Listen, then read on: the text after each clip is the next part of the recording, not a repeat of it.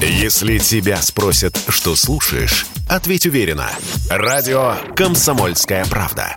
Ведь Радио КП – это самые оперативные и проверенные новости. Самые свежие новости шоу-бизнеса читайте на портале телепрограмма.про.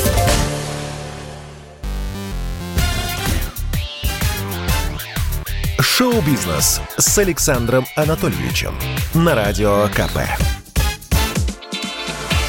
Это новости шоу-бизнеса на Радио КП. Я Александр Анатольевич. Здравствуйте. Квентин Тарантино вновь сотрудничает с Умой Турман.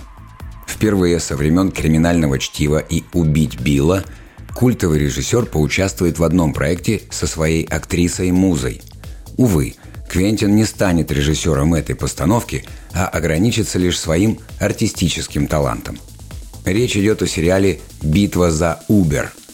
Первый сезон будет посвящен бизнесмену Тревису Каланику и созданному им сервису по вызову такси Uber.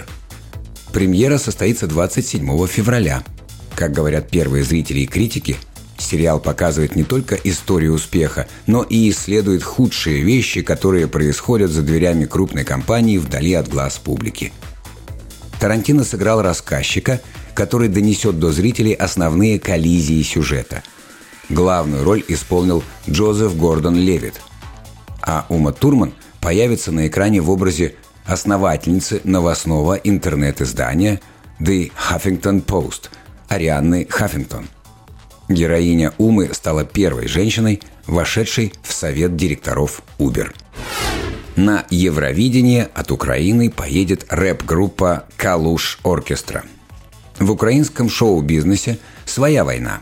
Национальный отбор на Евровидение обернулся долгоиграющим скандалом. Победительница Алина Паш, за которую отдали свои голоса судьи и телезрители, на прошлой неделе после травли отказалась представлять страну на песенном конкурсе – Несколько дней организаторы пытались разрешить этот конфуз. Варианты были самые разные, вплоть до отказа от участия. И вот, наконец, украинцы определились. В Италию отправится коллектив «Калуш Оркестра», который в национальном отборе занял второе место. Кстати, две недели назад, после отборочного концерта, фронтмен рэперов Олег Псюк – бросался на организаторов, обвиняя их в фальсификации голосования и даже угрожал создать петицию на имя президента Владимира Зеленского. Злые языки поговаривают, что победительницу слил именно Псюк. Якобы это он раздувал скандал вокруг ее концерта в Крыму. На Украине это считается преступлением. Но теперь местные жители снова оказались недовольны. Мол, Олег Псюк недостоин выступать от Украины на главном европейском музыкальном смотре. Он сам признавался, что много лет употреблял наркотики и даже продавал их. Зрители негодуют. Получается, ездить в Крым нельзя, а торговать наркотой можно? А основатель группы «Грибы», музыкант и продюсер Юрий Бардаш, резюмировал. «Я не против барыг, все нормально, но когда они претендуют на то, чтобы представлять страну – это не подходит. Конец цитаты. Продолжаем дальше следить за украинским Евровидением. А сами Калуш Оркестра звучат так –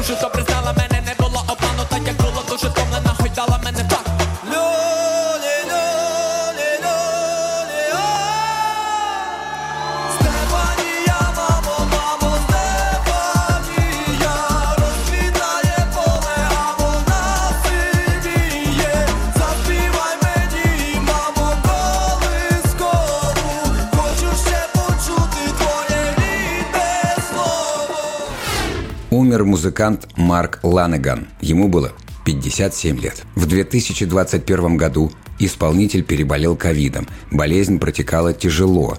Во время реабилитации Ланаган упал и ударился головой так, что три месяца провел в коме. Кроме того, певец сломал несколько ребер и стал страдать галлюцинациями. Придя в себя, Марк даже написал книгу «Дьявол в коме». Музыкант сравнивал кому с бесконечным пребыванием в окружной тюрьме.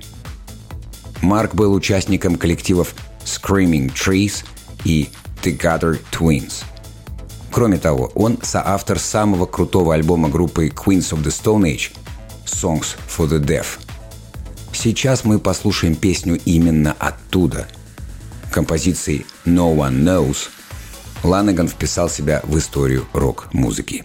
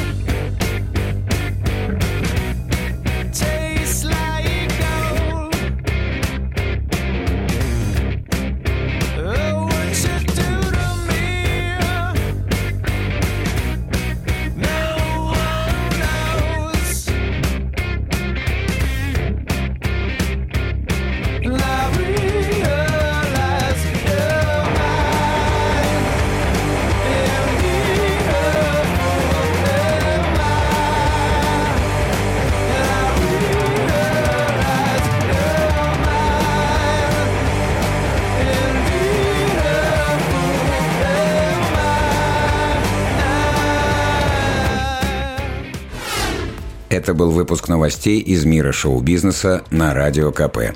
Меня зовут Александр Анатольевич. До встречи завтра. Пока.